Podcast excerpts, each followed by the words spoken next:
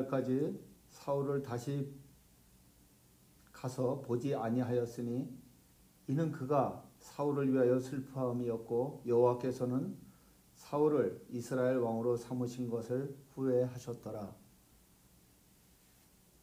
거룩한 주일 세상이 요동치는 가운데 여전히 하나님의 뜻은 이 땅에 적극적으로 나타나지 아니함을 한탄하고 아파하시는 성령님 오늘 이스라엘 역사 속에서 실패한 사울의 역사 오늘 대한민국이 48년에 개국하여 다시 또 실패한 초대 대통령의 슬픔 지금 우크라이나에서 벌어지는 전쟁 또한 같은 맥락임을 알고 이 시간 우리에게 성령의 지혜를 주셔서 세상을 꿰뚫어 보고 이 세상을 헤쳐나갈 수 있는 그리하여 예수님 만날 때 우리가 하나 될 수 있는 복된 인생 되게 하여 주시옵소서.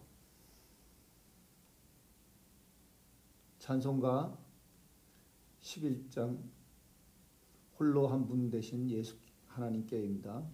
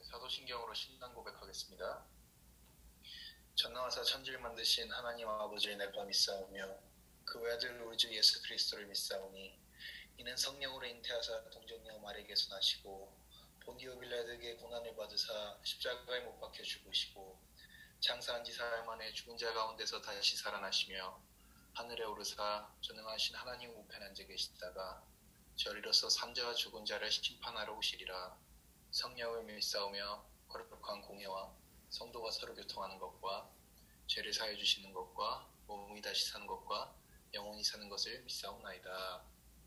아멘. 교동문 어, 8번 10편 14편입니다. 같이 읽으실 수 있으신 분들은 마이크 키고 같이 읽어주시면 감사하겠습니다. 제가 먼저 읽도록 하겠습니다. 어리석은 자는 그의 마음에 이르기를 하나님이 없다 하는도다. 그들은 부끄러고 그 행실이 가증하니 선을 행한 자가 없도다.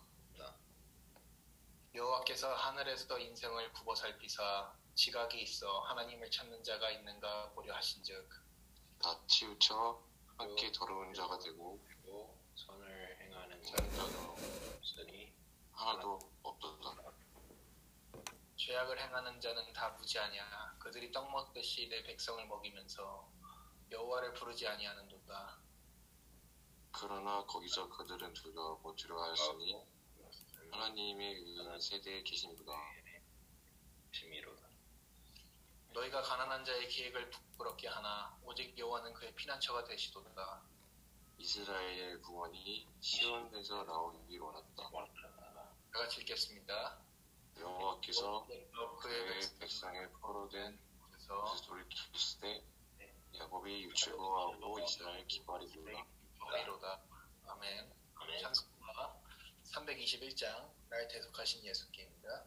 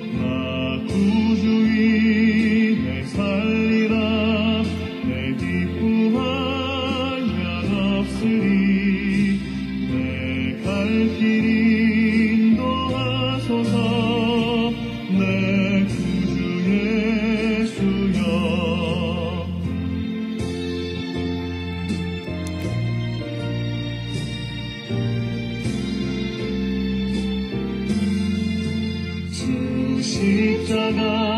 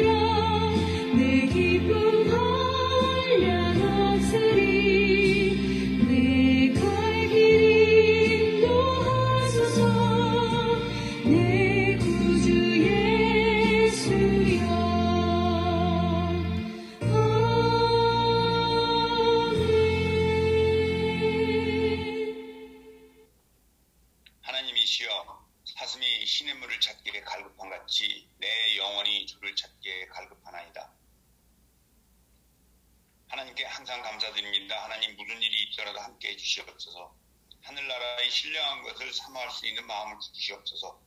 이를 통해서 한- 하나님께 항상 감사드리고 기도하고 기뻐할 수 있도록 도와주시옵소서.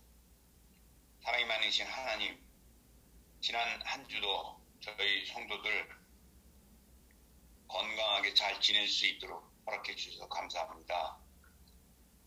오늘 6월이 첫 주를 맞이하여 어, 성도들이 하나님의 말씀을 묵상하면서 하나님의 은총을 나누고자 합니다. 하나님, 지금은 예배를 시작하는 시간이오니 하나님 이 예배를 직접 주관하여 주시옵시고 특히 오늘 말씀을 전해줄 태장로 입술을 통해서 놀라운 축복과 은혜의 시간이 될 수 있도록 허락해 주시옵소서. 이 모든 말씀 예수 그리스도 이름 받들어 기도드리옵나이다. 아멘. 아멘. 네. 어, 성경 봉독하겠습니다. 백준님 마이크 꺼주시면 됩니다. 네. 네, 성경 봉독하겠습니다. 오늘 성경 말씀은 요한복음 16장 11절 그리고 사무엘상 15장 19절입니다. 제가 읽도록 하겠습니다. 요한복음 16장 11절입니다. 심판에 대하여라 함은 이 세상 임금이 심판을 받았습니다. 사무엘상 15장 19절 입니다. 어찌하여 왕이 여호와의 목소리를 청종치 아니하고 탈취하기에만 급하여 여호와의 약하게 여기시는 것을 행하였나이까. 아멘. 오늘 태철일 장로님께서 죄의 심판 세 번째 이야기 해주시겠습니다. 감사합니다. 예, 반갑습니다. 오늘 세 번째 심판에 대해서 어, 말씀드리는 날입니다. 오늘은 크게 어, 세 가지 묶음으로 어, 설교를 진행할 겁니다.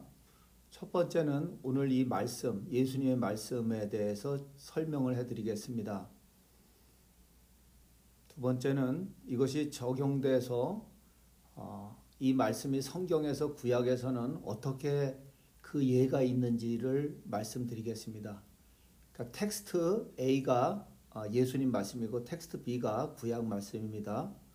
그 다음에 이것이 우리에게 적용이 되면 한국의 근세사에서는 어, 어떻게 해석이 되는지를 제가 설명을 드릴 겁니다. 그리고 어, 한국의 현대사에서는 현재는 어떤 일들이 벌어지고 이것이 어떻게 적용이 되는지 말씀드리겠습니다. 그리고 어, 세 번째 단락의 세 번째로는 세계 흐름 속에서 오늘 어, 우크라이나 전쟁 속에서는 어떻게 해석이 되는지를 말씀드림으로써 context 다시 말하면 텍스트를 오늘 이곳에서 우리가 해석을 하는 것을 말씀드리겠습니다. 전체를 아우르는 것은 우리 그 일부 젊은이들이 아, 이 예배가 몹시 어렵고 본인들에게 힘들다 그래서 어, 내일은 어, 영어로 진행하는 것을 통해서 전체를 아우르는 그런 어, 예배를 그쪽 캐나다 미국에서는 어, 주일 예배를 보도록 하겠습니다. 말씀드린 것처럼 이 세상 임금이 심판을 받았음이라 하는 말씀은 심판에 대하라 함은이라는 정의를 예수님께서 이렇게 하신 겁니다. 이 말씀을 가지고 여러분이 직접 상고를 해 보셔야 합니다. 일주일을 상고해도 좋고 1년을 상고해도 좋습니다. 오래 하면 할수록 인생을 낭비하는 것이 아니고 우리와 예수님 사이의 지식의 차이와 우리와 예수님 사이의 깨달음의 차이를 알아야 합니다. 세상의 어떤 지식으로도 예수를 알 수가 없고 세상의 어떤 신학적 지식으로도 예수를 해석할 수 없습니다. 어떻게 해석하느냐? 그때그때 그곳에서 성령님의 의존해서 비로소 예수의 말씀이 해석이 된다는 것을 고백할 수 있을 때 비로소 우리는 예수를 믿는 자가 되는 겁니다. 비로소 우리는 하나님이 내가 너를 안다 하여 그 최후의 심판이 왔을 때 인정받을 수 있는 인생을 사는 것이 된 줄 믿습니다. 심판이라는 정의를 이 세상 임금이 심판을 받았음이 심판이다라고 말씀을 하셨습니다. 아, 쉽게 설명하면 이런 것입니다. 달이 둥굽니다. 보름달이 되면 둥굽니다. 그때 우리가 쟁반 같은 둥근 달이라고도 표현하지만 달은 쟁반이다라고도 표현합니다. 달의 속성 중에서 가장 둥그렇고 밝은 밝고 예쁜 부분을 둥근 쟁반과 같다고 한 것입니다. 그러니까 달의 여러 가지 속성이 있는데 그 중에서 둥글고 아름다운 부분을 표현한 것입니다. 오늘 예수님 말씀은 그렇게 표현하자면 심판의 속성의 가장 핵심을 이렇게 이 세상 임금이 심판을 심판을 받았다라는 것이 심판이라고 정의하신 겁니다. 이 세상 임금이 어떤 뜻이냐? 이 세상 임금은 두 가지의 의미를 저는 먼저 내포하고 있다고 말씀드릴 수 있습니다.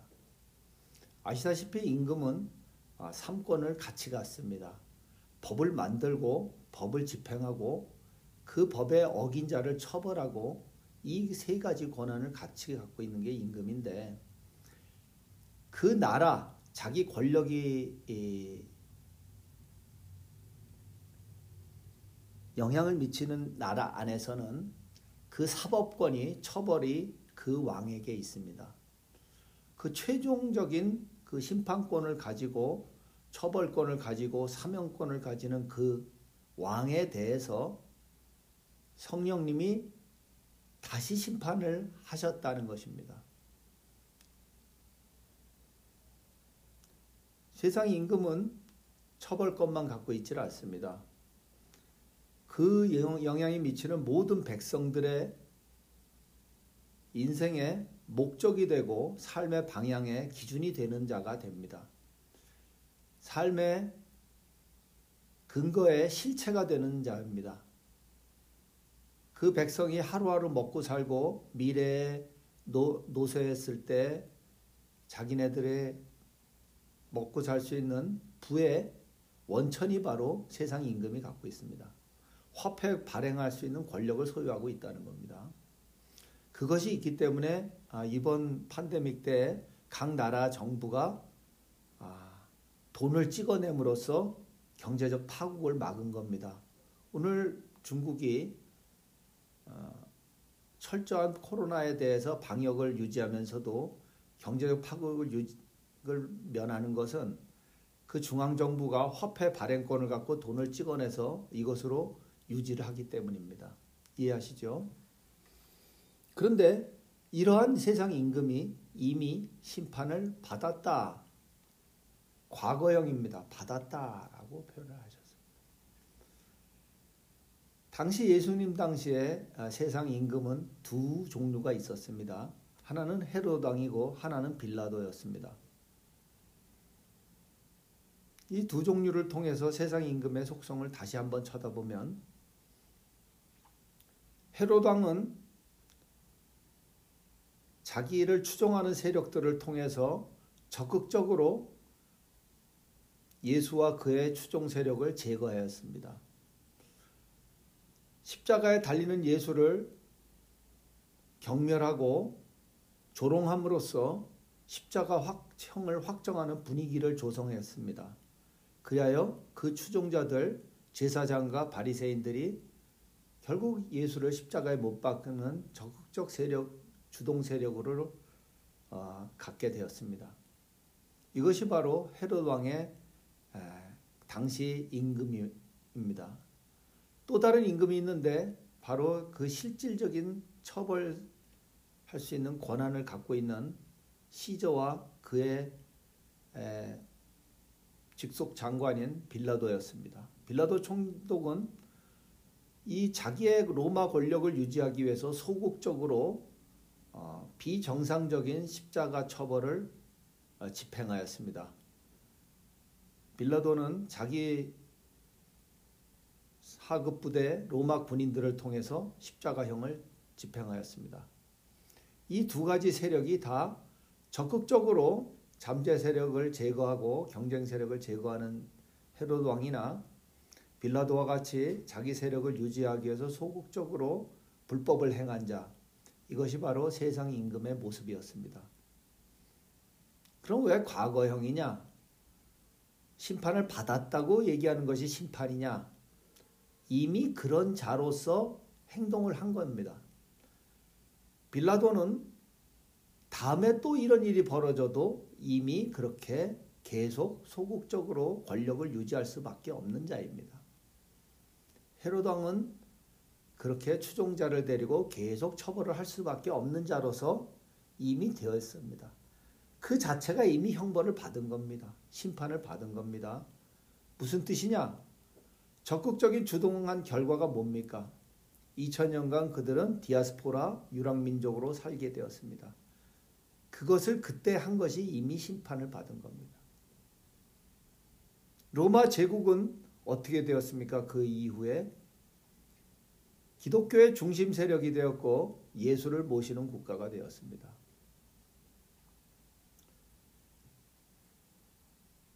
말씀이 좀 어렵고 띄엄, 띄엄띄엄 나가는데 그것을 여러분께서 이해해 주시기 바랍니다. 예를 들어서 이 이해를 쉽게 하기 위해서 아, 우리 옆에 어느 가정이 있다고 합시다. 그 가정에 어, 고등학교를 다니는 여학생이 있는데 아, 저녁에 공부는 안 하고 나가서 술 먹고 친구들하고 놀러 다닙니다. 그때 아버지가 하도 답답하고 속상하니까 엄마 얘기를 듣고 이렇게 얘기를 한다고 합시다. 절대로 9시 이후에는 나가지 마라. 그럼 넌 앞으로 술 못 마셔. 라고 얘기합니다. 그럼 그것이 잘 되겠습니까? 안 됩니다. 그 딸은 계속 술 먹고 돌아다니고 문제아로서 남겠죠. 우리가 다 압니다. 그것이 뭡니까? 그 딸 자체가 그런 집안이 된 자체가 이미 심판을 받은 겁니다. 그왜 그러냐? 실은 아버지 자신이 늦게까지 술을 먹고 돌아다닙니다. 술 먹고 뭐 사업이라 그러고 또 직장 생활이라 그러고 다니는 겁니다. 엄마는 또 엄마대로 집에서 딸 기다리고 밥하고 기다리는 공부하는 것이 아니라 아, 친구들하고 낮에는 놀고 저녁에는 TV 보고 어, 있, 는 겁니다. 그러면 그 딸은 그 딸은 그, 그 가정에서 어떻게 공부를 제대로 하겠습니까? 그러면 그 집안의 미래는 어떻게 되겠습니까? 그것이 바로 무엇이냐?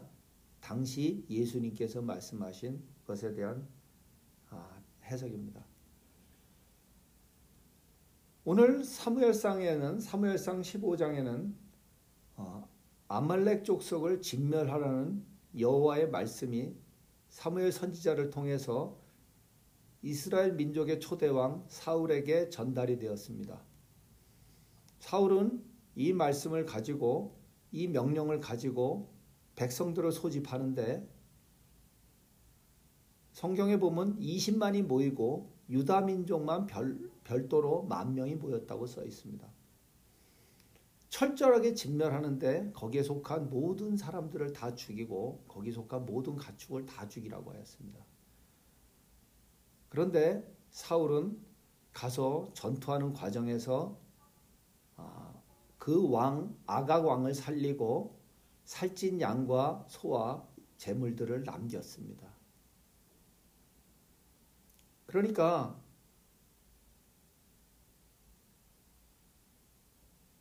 사울 왕은 정확하게 사무엘의 말을 100% 실행을 한 것이 아니고 자기의 의도대로 백성이 원하는 대로 이 전쟁을 실천한 겁니다. 그랬더니 오늘 사무엘이 이 읽으신 말씀과 같이 어찌하여 왕이 여호와의 목소리를 청종치 아니하고 청종은 듣고 복종한다는 뜻입니다.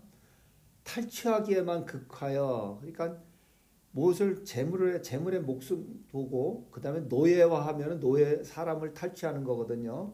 노예 만들기 위해서 사람을 살리고 이 모든 것들이 백, 백성을 위한 것처럼 하고 자기 민족을 위한 것처럼 하고 하나님을 위한 것처럼 하지만 여호와가 보실 때는 악하게 여기시는 일을 행하였나이까 라고 이야기합니다.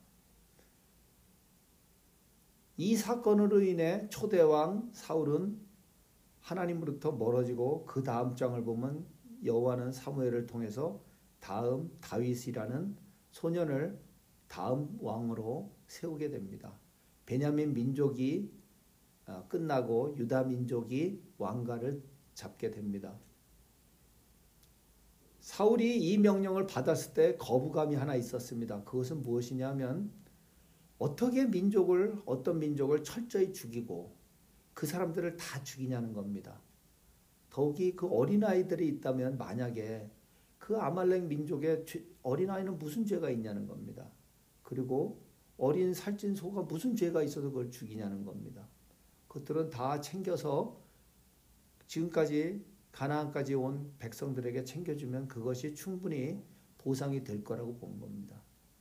자기가 해석을 한 겁니다. 그럼 그것이 옳습니까? 여러분 그것이 옳습니까?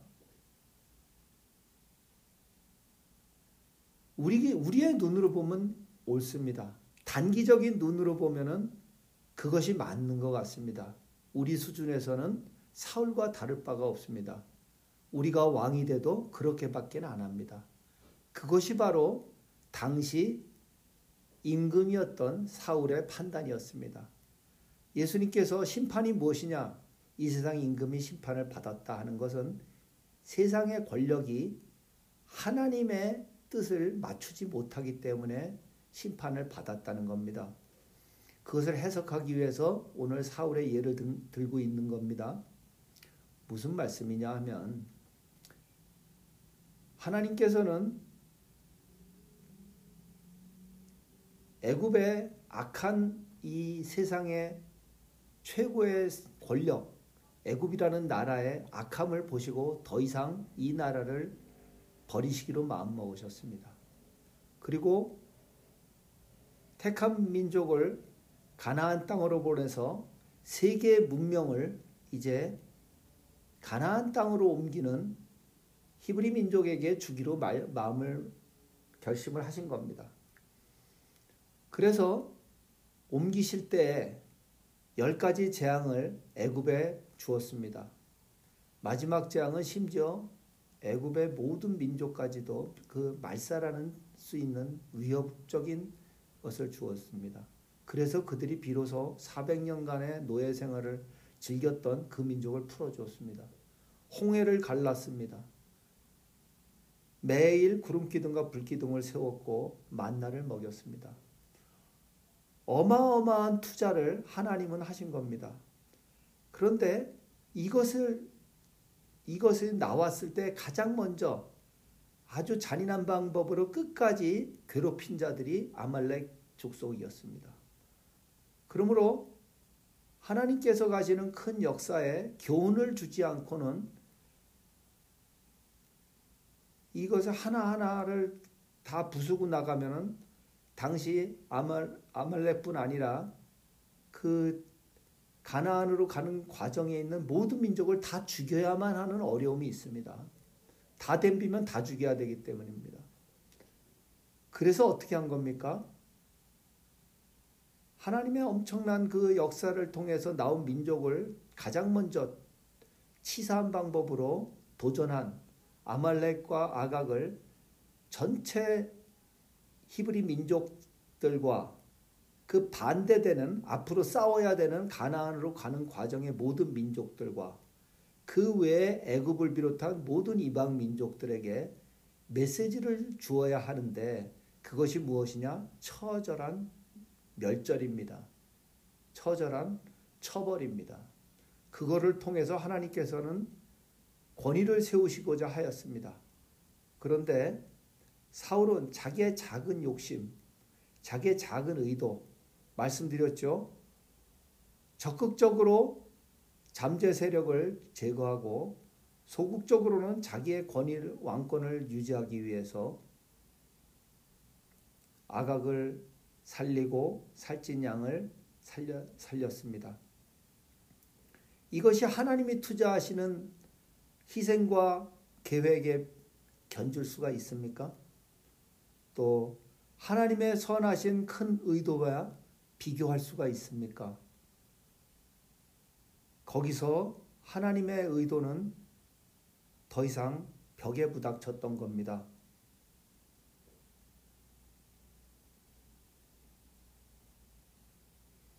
여기까지가 구약의 이야기입니다. 이것이 텍스트 B입니다. 이것을 적용에 들어가서 오늘 말씀을 드리도록 하겠습니다. 세 가지 부분인데 첫 번째로 한국의 근세사에서 보면 1945년에 우리가 해방이 되었지만 남과 북이 갈라지고 48년까지 아, 합해질 거냐 말 것이냐를 갖고 우리는 몹시 고민을 했지만 사실은 아직도 모든 사실들이 밝혀지지 않았는데 이유 모르게 우리나라는 분단이 되었습니다. 분단이 되고 북한과 남한으로 나뉘고 지금은 어, 세력을 잡고 있는 김정은의 할아버지 김일성이라는 사람이 아, 러시아 지금의 러시아 당시 소련의 지원을 받아서 괴뢰 정권을 세웠습니다. 이곳에는 친미 정권이 섰습니다. 48년에 섰는데 당시 이승만 대통령은 걸출한 사람이었습니다. 몹시 뛰어난 사람이었습니다. 왕가의 후손이기도 하고 또 유학에 정통한 분이고 프린스톤에서 박사를 따시고 국제 정치와 신학에 깊은 조예가 계신 박사 박사셨습니다. 이런 분이 없었기 때문에 이 나라를 이 나라의 대통령으로 세워졌는데 장기 집권을 하면서 마치 사울이 그랬던처럼 그 밑에 추종 세력에 의해서 변질이 되었습니다. 그리하여 결국 명분을 어, 군인들에게 구테타 세력에 명분을 주는 바람에 어, 초대 왕은 초대 대통령이었던 이승만 대통령은 물러나게 되었습니다. 이승만의 실패는 사울의 실패와 매우 흡사합니다. 왜 그렇게 되었는가? 이상 임금이 심판을 받았다는 그겁니다. 무슨 말씀입니까? 그때의 실패는 오늘 우리를 분단을 가져왔고 오늘도 전 우리 국민들은 이렇게 뛰어난 민족임에도 불구하고 핵을 가지고 위협하는 북한의 세력에 또 러시아와 중국의 흔들음에서 일본의 아, 레버리지에서 이익을 취하는 사이에서 국민들은 불안하면서 불안하게 매일매일을 살고 있는 겁니다. 이것은 당시 이승만의 실패가 가져온 심판의 결과입니다. 오늘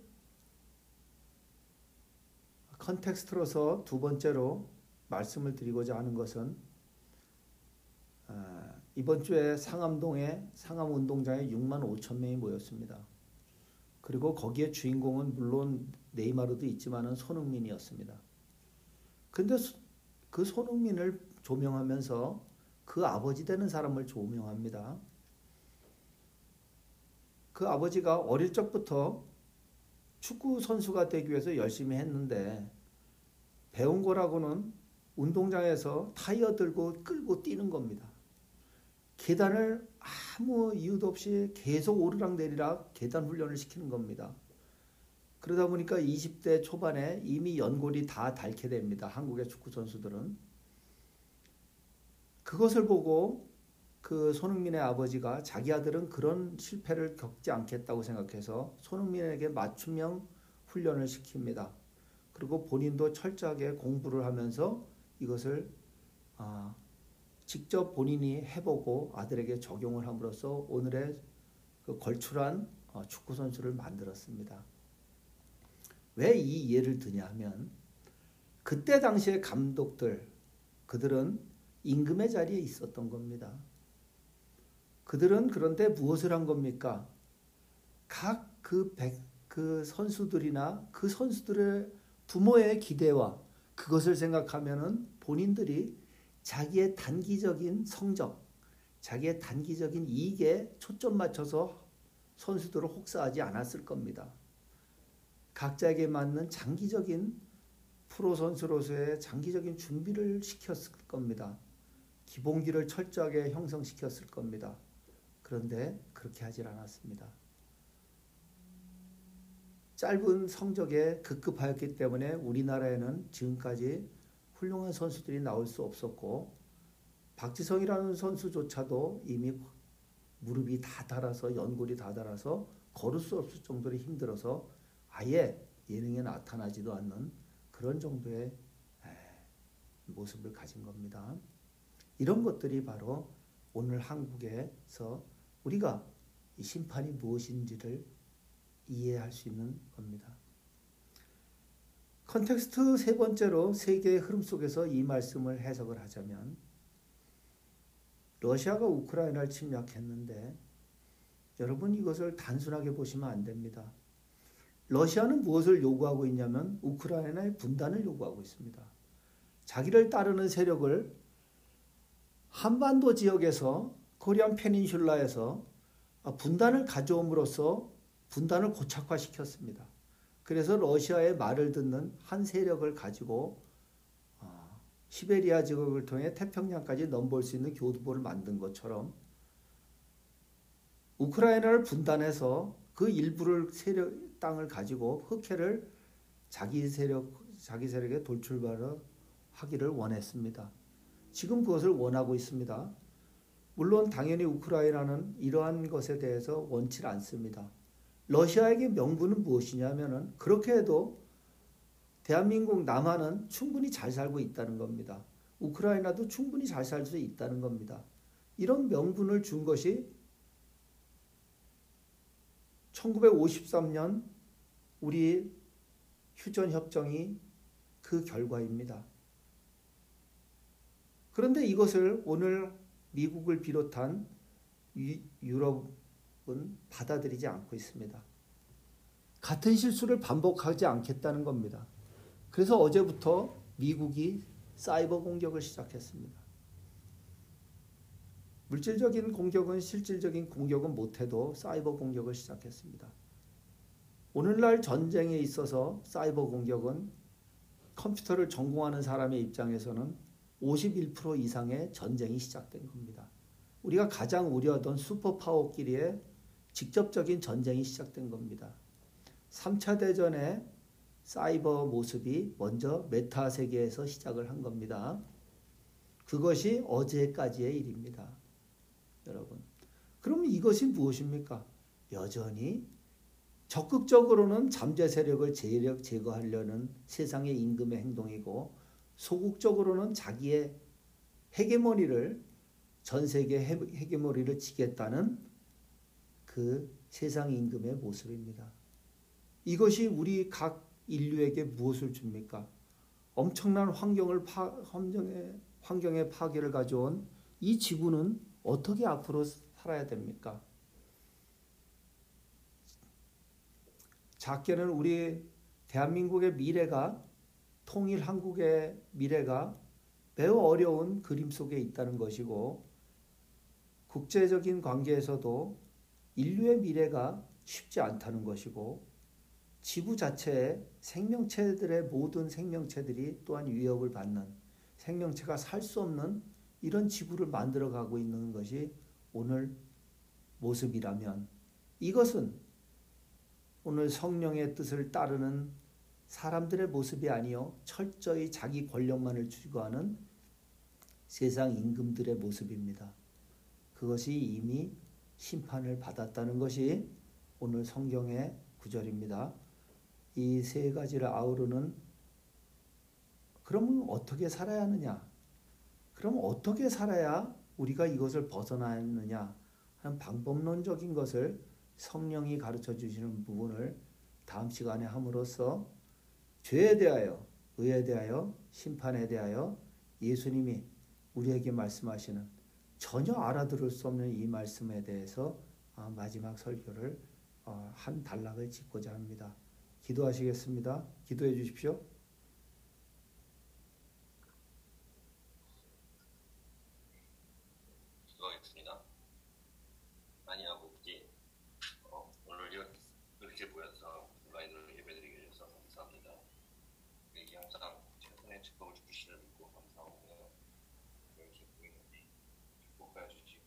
주님 말씀을 듣고 주님을 감동을 저희 등에 해주셔서 항상 주님이 중심되지 못한 저희를 인사해주시고 행위하는 저희에게 해주시옵소서.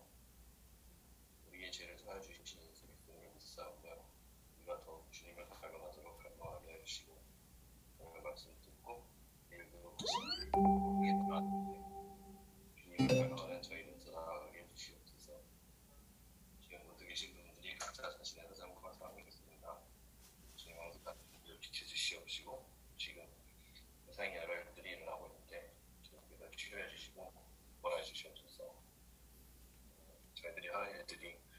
주님이 우리의 주님의 우리가 믿을 수 있는 저희를 이해해 주시옵소서 나중에 모였을 때 능력한 선이 이르는 주님의 신도 되게 해주시옵시고 항상 지켜주시옵소서. 어, 이 모든 말씀 예수 그리스도의 이름으로 기도드립니다. 찬송가 293장 주의 사랑 비칠 때에 찬송하겠습니다.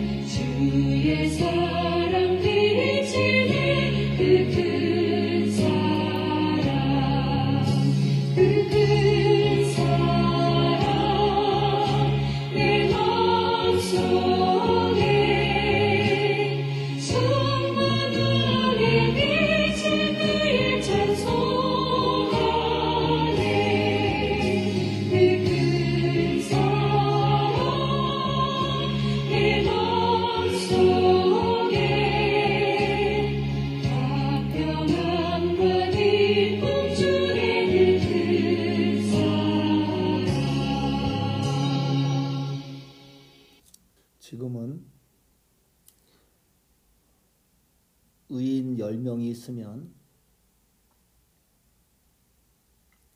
소돔과 고모라를 멸하지 않겠다고 약속하신 주님, 우리가 깨어 기도함으로써 이 지구에 10명의 의인이 살아 깨어 기도함으로써 멸절되는 일을 면할 수 있는 하나님의 편에 설 수 있는 깨어 기도하는 우리 젊은 지도자들로 주님 각 사람 사람을 세워주시기를 성부와 성자와 성령의 이름으로 간절히 축원 기도드립니다. 아멘.